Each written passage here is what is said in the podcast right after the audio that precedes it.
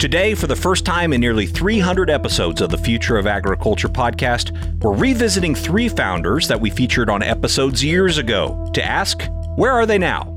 Michael Gilbert says Semios has expanded from tool to platform. We were, you know, hyper focused on our core pest management product you know, for the first eight years of our business, and just made it and just streamlined it and got it clean, and from there built on the platform. Tony Chen says Manolin is riding the wave of global interest in oceans, food, and regeneration what we have seen is kind of a big change in what's happening in the ocean. The kind of increased focus as far as what the oceans play from a carbon sequestration standpoint, from an environmental standpoint, from a food production standpoint. All of these industries are actually tied, right? And aquaculture kind of sits within that. Chris Rawley says Harvest Returns has continued to hone their focus on niche investment opportunities in agriculture. One is the indoor, the controlled environment agriculture. Another is grass fed livestock. And then we have recently, in the past year, begun to do some early stage ag tech companies. And then I put the rest at kind of specialty crops. All three of these founders join us today to update us on what's happened since their 2018 appearances on this show and provide insights into what it takes to grow a company in agriculture.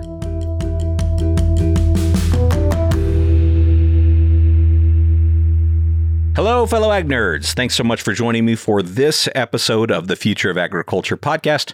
Uh, my name is Tim Hammerich, and every week I get to sit down with the founders, farmers, innovators, and investors shaping the future of the ag industry.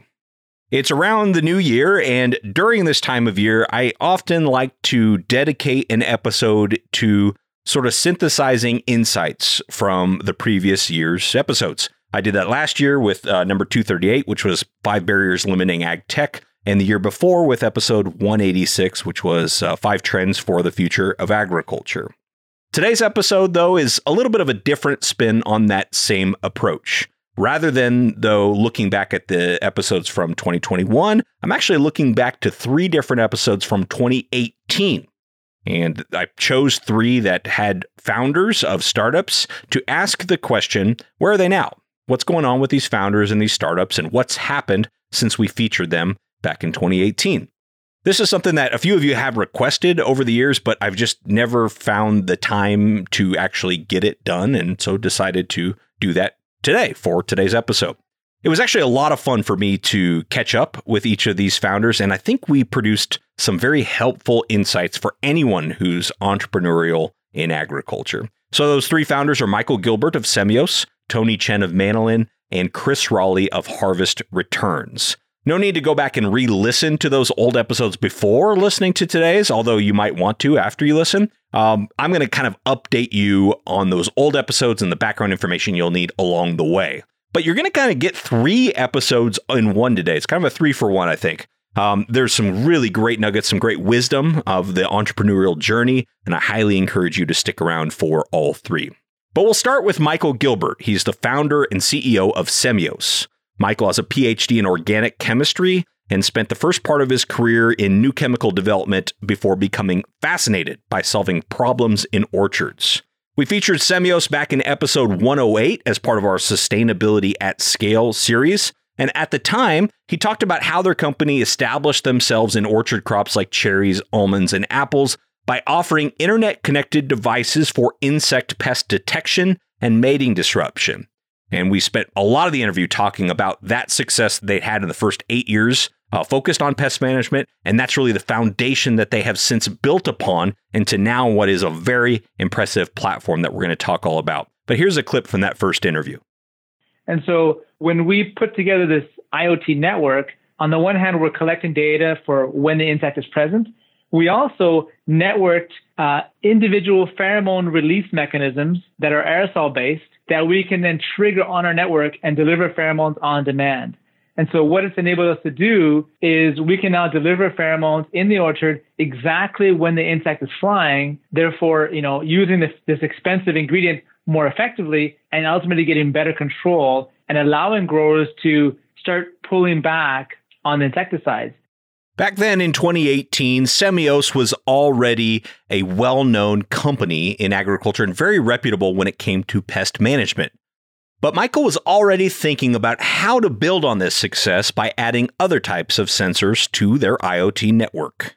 So we focus on uh, several different risks that farmers are trying to manage. Uh, the four main ones being insects, disease, irrigation, and frost or chill. And uh, for these types of pain points or risk management, uh, what we've found is the best way to understand that risk is to install a Internet of Things or IoT solution, which essentially connects these orchards onto a single network. And we then collect data every 10 minutes from throughout the orchard. And today we have over half a million sensors collected from these orchards, reporting every 10 minutes. And when we analyze the data, we can then tell the grower in real time what types of risks are they dealing with now and what is the next step in terms of managing it.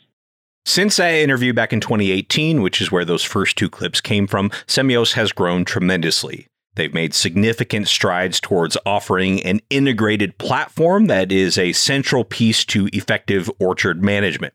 And this year, the company also announced their first, second, and third acquisitions, which we will definitely talk about in this update. So here is my Where Are They Now mini interview with Semios CEO Michael Gilbert. Yeah, so in the past few years, we've been able to work with some of our largest customers and talking to them about kind of roadmap. Where do they see the industry going? And we started asking them what are the, some of the key players they see that we should be talking to in some way, shape, or form. And that ultimately is what led to the three acquisitions we made this year. So folks who we thought were well aligned with our roadmap that brought like some kind of synergy to the customer and then we had discussions and eventually went through the acquisition process. And that conversation, you know, with some of your customers, that's kind of an interesting approach, right? I mean, I would imagine it has a natural filter. Are you asking them for other services they're using or other services they're looking for? Or how does that conversation go with the customer? Yeah, typically, you know, we look for what other decisions or data are factored in when they're making decisions around farm management. So if you're doing pest management, do you think about water management? Do you think about disease management? Do you think about farm management? And if so, which companies do they find have been the most successful in providing that data to them? And then, then we try and find as a way we can bring the data sets together. Because oftentimes these decisions are not uh, fully optimized if they're made in a silo. Like if you're a separate, you can sometimes have negative impact. And so if you can bring those together, typically has a better outcome for the farmer. And you know, obviously, any acquisition is going to be additive in some way. Maybe it's a customer base, a new technology that opens doors. How do you determine, though, a more I hate to use the term because it's a bit overused, but a more synergistic result of an acquisition to say, okay, this isn't just additive. This is actually going to create new value on both sides. And, you know, let's say Semios and AgWorld or whatever the case may be. How do you forecast that? I guess is my question. Yeah, I would say that in most cases, acquisitions are done primarily driven by either shareholders or accountants trying to, you know, if we have companies come together, we can reduce overhead and get, you know, a better profile, or they need to somehow add that new market, which is most common the case. In that case, they're trying to find synergies afterwards. Right? It's kind of an after the fact. With us, these were completely driven by the customers wanting to have these products put together. The most clear synergy is going to be when those data sets are presented side by side there are better benefits to the customer. So that's always been the primary driver. It's also the driver for all of our partnerships. So we partner with a bunch of companies as well and allow them to connect to our customers, allow the data sets to also flow through our platform. And for, with something like this, I, I, I won't focus the entire time just on these three acquisitions, but I do have some questions that I'm just curious about. What's the timetable to actually bundle them together so that a customer, you know, is paying for one service from Semios and they're getting all these various tools at their disposal? Yeah, there's a few different levels to the integrations. One is like the sales process, like how many sales reps do they need to speak to to get the products? And so we're trying to streamline that so it comes together. Then there's the integration of the actual products. So do the actual interfaces come together? There's the data flow and there's a timeline for that. And then we also work on a timeline for the field services and maintenance. So one of the reasons why companies want to also work with Semios is that we have a large established field services team that can go out and install equipment and service it. And so then how do we get those new products onto essentially the platform we use internally to service equipment and use tickets. And so there's different levels of those integrations and they all have their own timelines.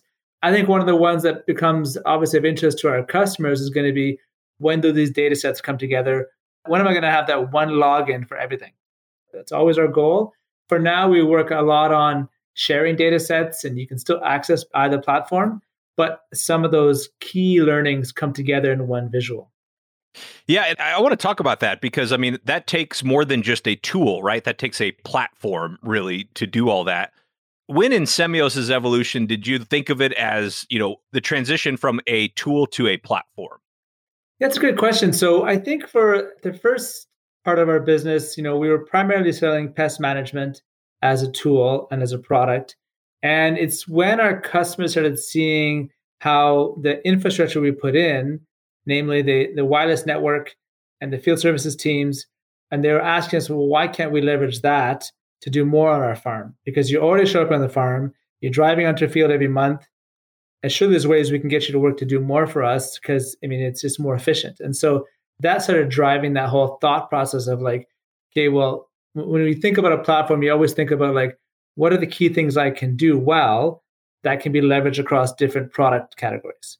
And so things we do well are wireless networks on farms and maintaining installing them and big data so these are things we look at okay, how can we leverage that to then drive ultimately more value for our customers and it seems like a lot of players in ag tech have wanted to make this leap from tool to platform and have struggled to do so. You know, I would say Semios is among the most successful examples I can think of. You know, we had VAS in the dairy industry on on our podcast before, and I think they've kind of done it in dairy but very few outside of those two examples can I think of that that have really kind of made that leap. Where do you think companies often get stuck in trying to do that?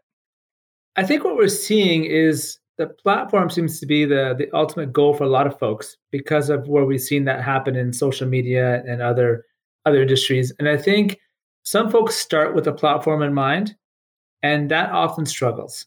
And I think what we're seeing now in, in different industries is that often whoever wins the platform starts with an amazing product that people love.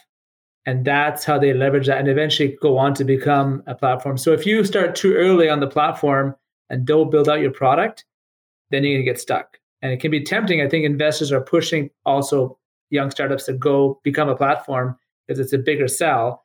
But if you don't have that existing product, it's not going to work. And we were, you know, hyper focused on our core pest management product know, for the first eight years of our business and just made it and just streamlined it and got it clean. And from there, built on the platform. And maybe talk to us about the fundraising side of that. So you're focused on not the biggest niche in agriculture in terms of acres by any means, you know, on these permanent crops, and you were hyper focused on one tool. How did you get the investors to see the vision? It seems clearer today than it probably did, you know, five plus years ago how did you get investors on board with that vision instead of them just saying, wait a minute, this is a pest management tool for very low acreage relative to field crops, I guess? How'd you get them to go on the journey with you? Yeah, most savvy investors will will look for uh, products that have a nice niche, and so they they understand exactly where they're selling into, the clear value proposition, and so they often actually want to see a smaller market first, own it, and then expand. And so people who go after the big markets at the beginning, you know they're just going into a seat that's full of sharks and it's going to be really tough to make a name for yourself so typically i was able to convince them that there was relatively few players in this marketplace and we felt we had a good offering and so we would demonstrate that first and now take it into broader crops and offerings as you all do kind of expand and become the platform i know you already because you just mentioned it, integrate with a lot of different partners. That's probably only going to increase as you all become sort of a hub for these other technologies. How do you handle that from a support standpoint? Does your support group get inundated with calls that may be about technologies that actually aren't yours, but because they're Semios customers, you want to take care of them? Or does that present issues kind of in that regard? Good question. And we haven't fully ironed that out. Typically, we have minimum requirements for our partners to be able to partner on our platform because obviously it's going to represent us as well. You know, we're going to be the face of the customer. And so uh, we work with our partners, and typically we do that by kind of slowly increasing our exposure. So get some experience then for one season, understand what to look for, what are the telltale signs, and then continue on that. Thankfully, we are in the field on a regular basis so we can check on equipment, see how it's reporting. And we have ways internally as well that we've done for years to monitor how the equipment's running. So it's something we, we work with our partners with. And like I said, oftentimes they are asking, you know, distribution partners who have very little experience in technology to support their products in their classic go-to-market strategy. So it's a big struggle for them. We're trained to do this. We know how to do this. We know how to incorporate into our, our field technicians apps, how they monitor equipment. And so typically, if anyone's going to be able to monitor third-party equipment, I would think that we'd be at the front of the stack because of how we built our team. It's been our focus of the company since day one. As we wrap up here, Michael, if we're having this conversation again three years from now, as you project out, how does the company look different? And you know, what's your vision for the coming years for Semios?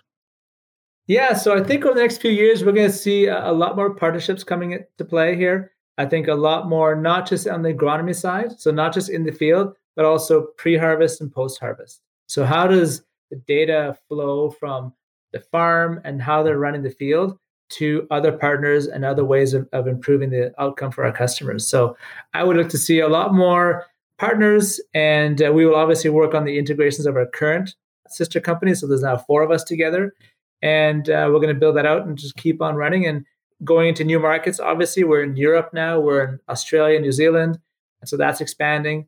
What I love is that whether you're growing, you know, apples or almonds in the U.S. or in, in Australia or Europe, often the, the issues they come are the same or similar, and so we can leverage that to help all the growers essentially get a better outcome. Well, I highly encourage you to go back after listening to today's episode to listen to number 108, which is a much deeper dive uh, into Semios as well as into some of Michael's background. For now, though, we're going to shift gears to our next update, which is from aquaculture data and analytics company Manolin. I spoke with co founder and CEO Tony Chen back around the same time as Michael about their company, which at the time provided tools for ocean salmon farmers. They were in the middle of going through the Hatch Accelerator, and we included them in our Accelerating Ag Tech series. That accelerator helped them with customer discovery and validation in Norway. Back on that episode, Tony talked about what compelled him as an MIT grad in computer science to go to work in aquaculture. Um, aquaculture, I quickly recognized, was one of the larger problems when you think globally about the food production system problems that are happening. Um, a need for sustainable protein, a need to save the oceans. Um, I quickly recognized that there was a huge intersection here and that there was a big problem to be solved.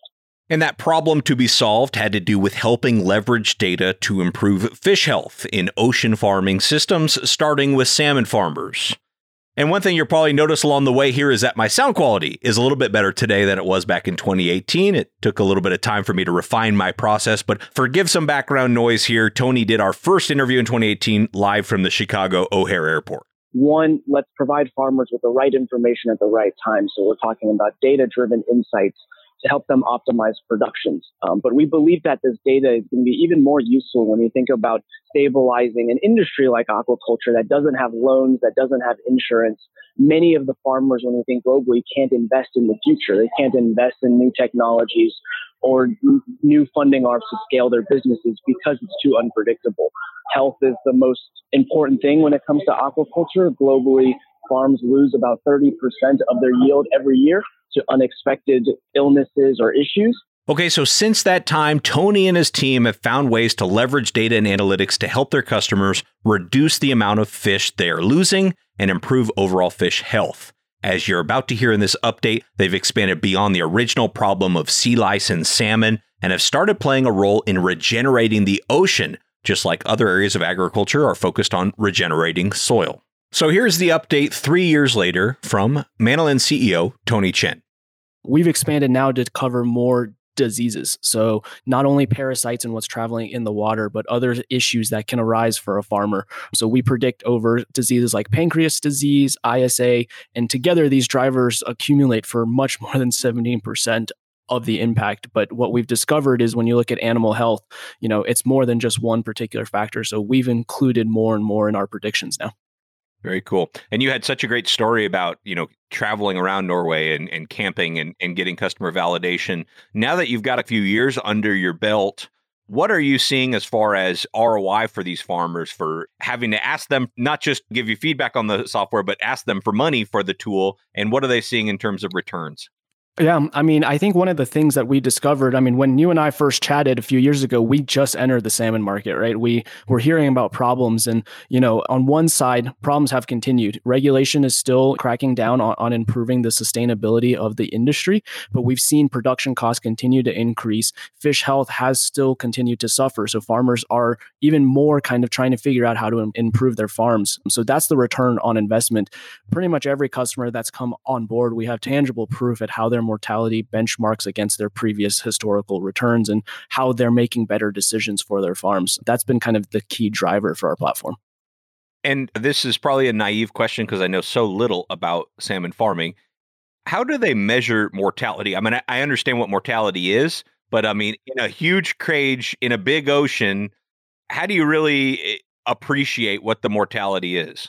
Absolutely. I mean, these are big pens, a lot of fish, you know, and it's actually a pretty simple equation. When fish do die, and unfortunately that is an activity that happens, they either sink to the bottom or they float to the top. So the farms typically actually monitor it every day. So we get daily mortality numbers. At the bottom, they have hoses that will suck this fish up back to the surface and then they actually count them and diagnose them with any sort of health issues on the surface.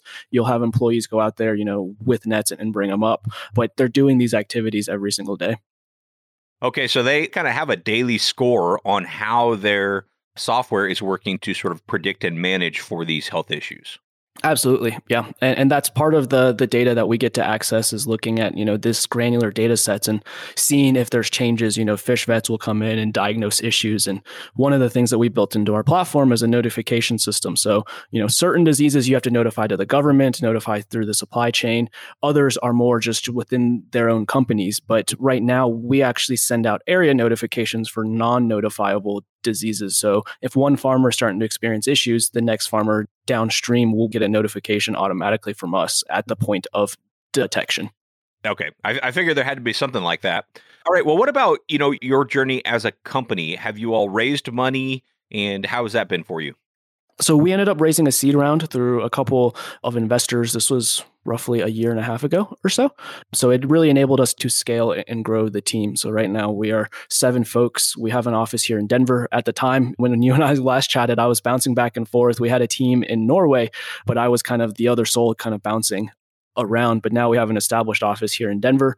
So that's the US base and then Bergen and a few employees over there from the fish health side. Okay.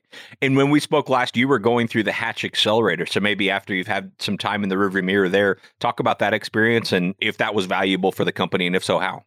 Yeah, absolutely. I mean, I, I think it played a really critical role for us in those beginning days of getting into the industry. You know, we we talked about we thought of ourselves as a slightly different startup. You know, we're going into a old school kind of tight knit agricultural industry, and we came in as two computer science guys from the states and just showed up on the coast.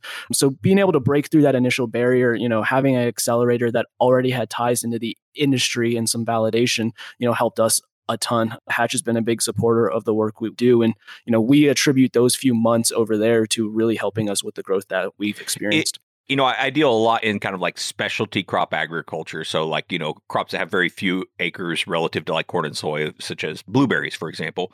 It can sometimes be hard for a startup to raise money if they're focused on the blueberry market because it's pretty small. Is that the case in aquaculture? And if so, you know, what has been your experience in investors' interest in the space?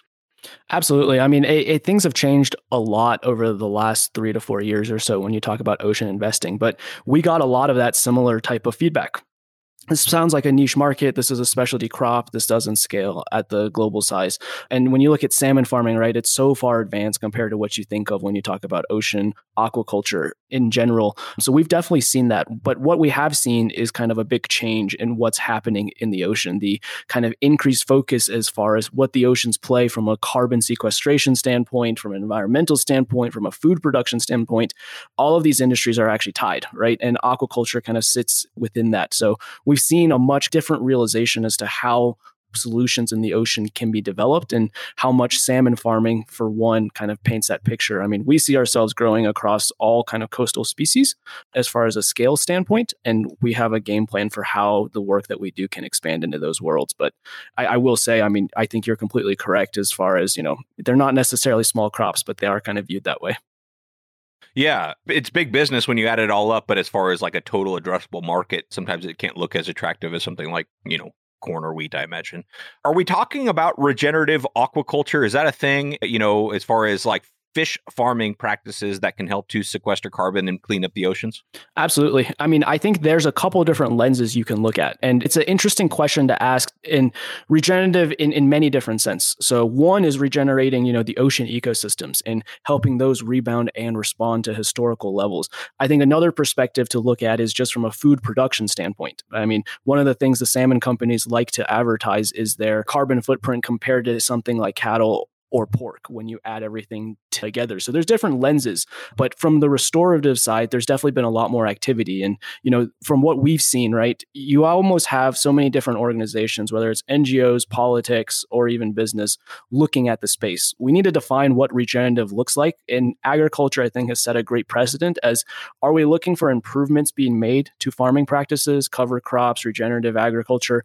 Are we looking to, to get back to, you know, uh, wild west of kind of ecosystems there's different levels of this and aquaculture has similar activities. I mean i can tell you farmers can always improve their operations. There's stuff that we can do that are net positive. When you look at you know carbon sequestration there's activities farmers can do. We actually look towards agriculture as a big kind of you know inspiration as to how this can progress.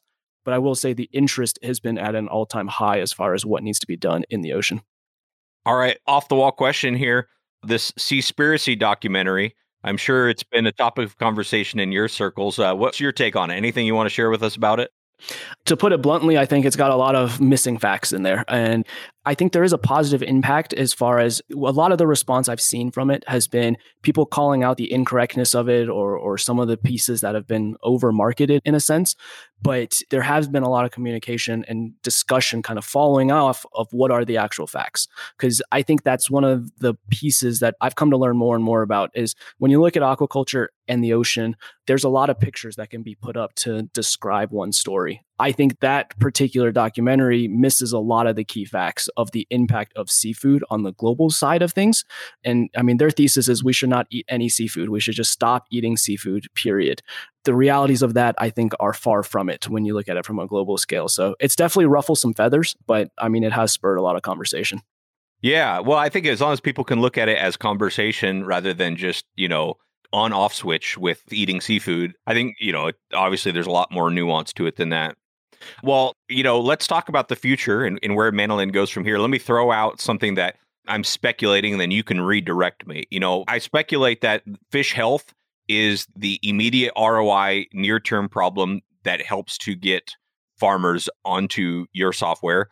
Longer term, there's probably some other interesting things, such as you know food companies that want to know the data behind their supply chain if they're using salmon or fish and want to be able to use it for their own sort of marketing purposes be it carbon or be it um, you know impact on oceans i would think you're very much in a good position to help farmers capitalize on those potential premiums as they might come up in the future. Now you can redirect me no, I think you hit it pretty well. That's exactly the thesis that we have as far as where this data goes. You can see, you know, everyone's interested in it, right? It's not just the supply chain. I mean, in the aquaculture world, regulation plays such a big part because it's in such an underdeveloped space, and NGOs are definitely looking at it very closely, and also the kind of supply chain and the service companies.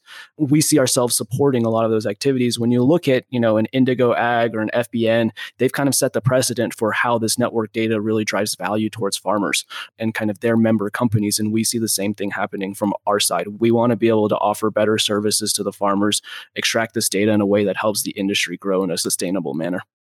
Okay, thank you so much to Tony Chen of Manolin for that update. If you'd like, you can go back to listen to the original interview with Tony back in episode 120. We'll include a link to all of these in the show notes. Our final Where Are They Now guest, also from 2018, is Chris Rawley, CEO and co founder of Harvest Returns. They're an agricultural crowdfunding platform.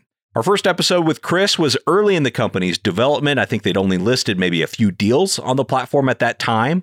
I spoke to him about his successful first career in the military and successful second career in commercial real estate. And I asked him what made him want to choose agriculture for his next focus every place I go, and I've been to some really desolate and war torn places in Africa and the Middle East and Afghanistan and places like that. Every place I go, people are growing something. People are raising livestock because people have to eat. So it's agriculture is really ubiquitous, but it's not, you know, as an investment class, it's not something that the average person really thinks about. And that's just these ideas kind of uh, came together in my head to to make agriculture part of people's uh, it already is part of people's daily lives, but it's to make it part of people's financial lives. So, this led Chris to start Harvest Returns, which brought crowdfunding to farming. Chris talked about in that first episode the dozens of platforms that already were successful in doing this in commercial real estate and saw farming assets and businesses as similar in a lot of ways. So at its most simplest, what we are is a online platform for investing in agriculture. Agriculture uh, obviously, a very old, important industry, and what we're doing is combining that with equity crowdfunding, which is pretty much the way, newest way to raise capital. And we enable people to come onto the platform, look at investments, and invest with a small amount of money and get uh, more connected to the food system, more connected to agriculture, and diversify their portfolios is something that most people generally don't think about when they think about investing. At the time, in 2018, Harvest Returns was really focused on specialty crops. They have continued to stay away from staple Midwest row crops, but they have found some other niches to focus on, particularly grass fed livestock, controlled environment ag, and even early stage ag tech startups. Chris elaborates on all of these categories in this update over three years after our original interview.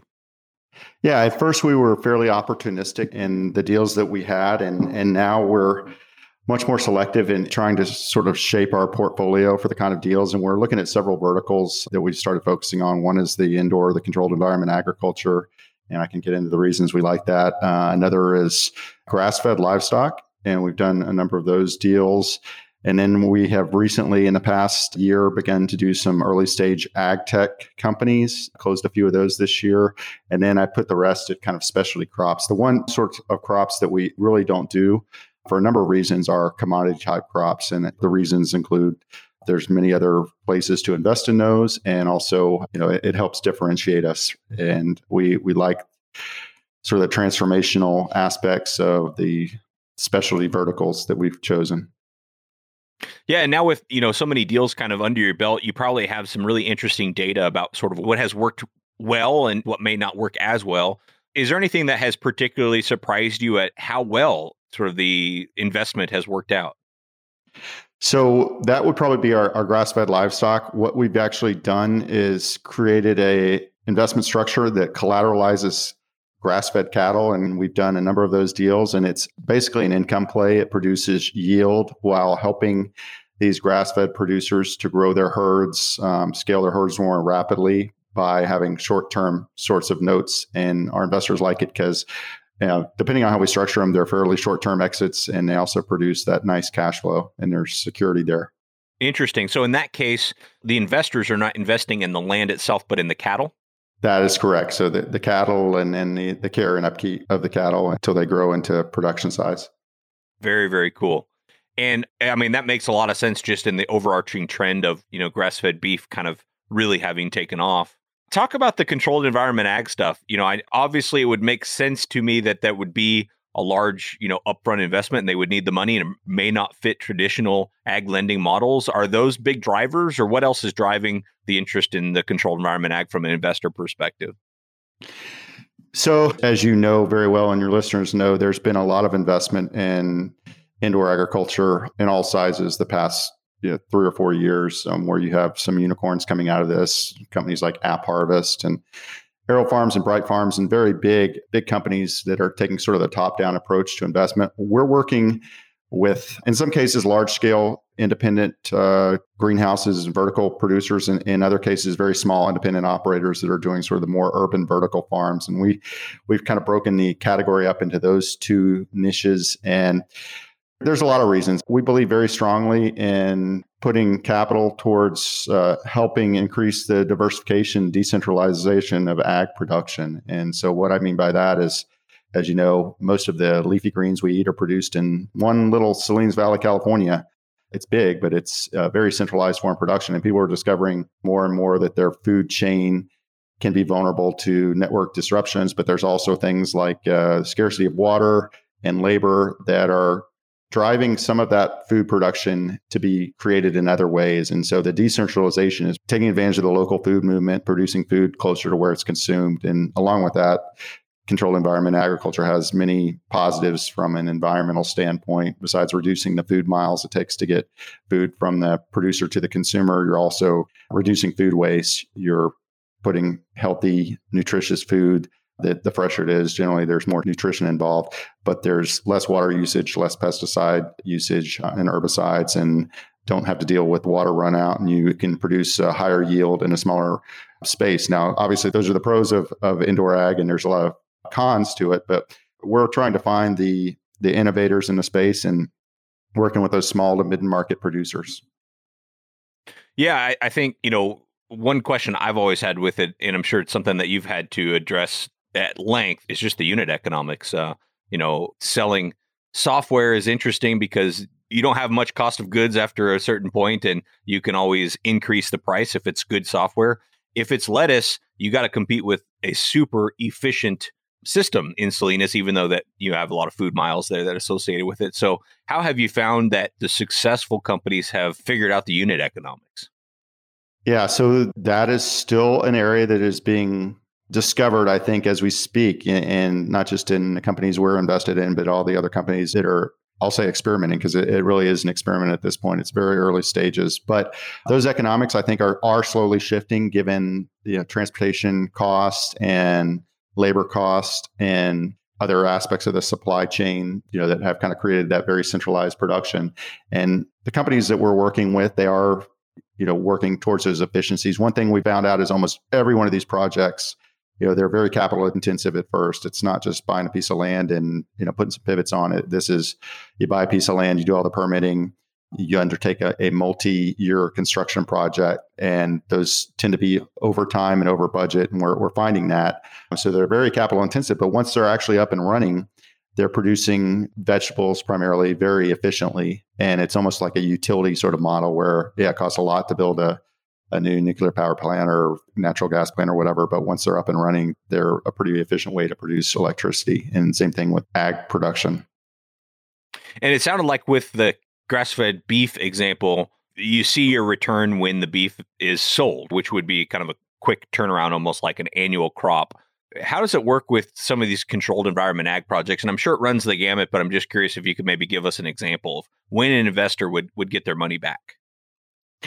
Yeah, so that's generally equity investments on the controlled environment side. It's just like investing in any sort of probably the most comparable thing is commercial real estate. I've got a background in that, and that's the way some of these deals are structured. But like I said, there's a upfront capital cost and development period, just like if you're building a new, say, apartment building.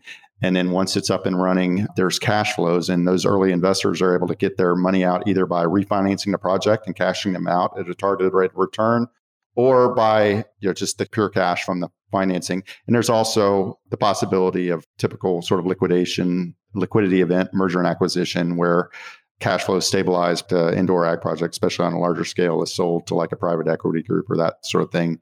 Our first one of these we did is a company called Kentucky Fresh Harvest, and they're producing uh, various varieties of tomatoes.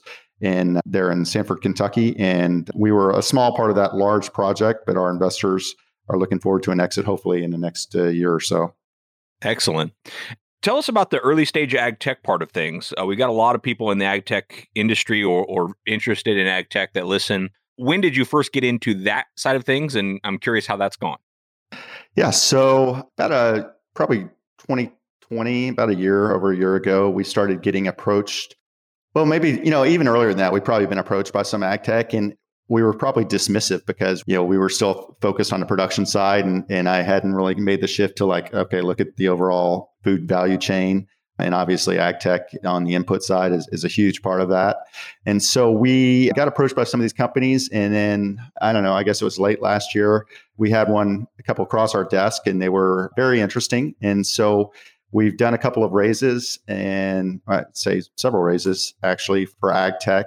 We closed a company, I like to call it Cattle Tech, Caltech. We've done a couple of those, but we closed a company called uh, Precision Livestock Technologies, who's actually here in Texas. They've got a really interesting use of uh, AI and machine vision to help kind of improve the sustainability of and efficiency of, of feedlots. We did a one called High Plains Nutrition. They are kind of a hemp based animal feed additive company. So there's some science involved. And then recently closed one, Agrology. We helped them raise over $800,000. They are a precision ag sensor company. And so these check sizes that we're writing, turns out they're about the same size as a, a seed round that an ag VC might write. So, you know, 400,000 to a million dollars kind of in that range. And our sponsors like it because you know one it, it kind of exposes them to the crowd. They're not just dealing with a single vc they're getting due diligence from all of our 8000 plus users on the platform so they get questions and hard questions and have to speak in front of them and, and it's not just uh, you know one-on-ones with a vc so they get some feedback on their their raise and their product. But i think it's also just a, a good way to diversify the capitalization of these early stage ag companies ag tech companies well, let's kind of think about the future. It's been about three years or so, I think, since our, our first episode together. Uh, if you were to pro- project out another three years, how do you think things might look different for harvest returns? And I know international is something we mentioned in that first episode. Is that something that you see as becoming more and more of an opportunity for you?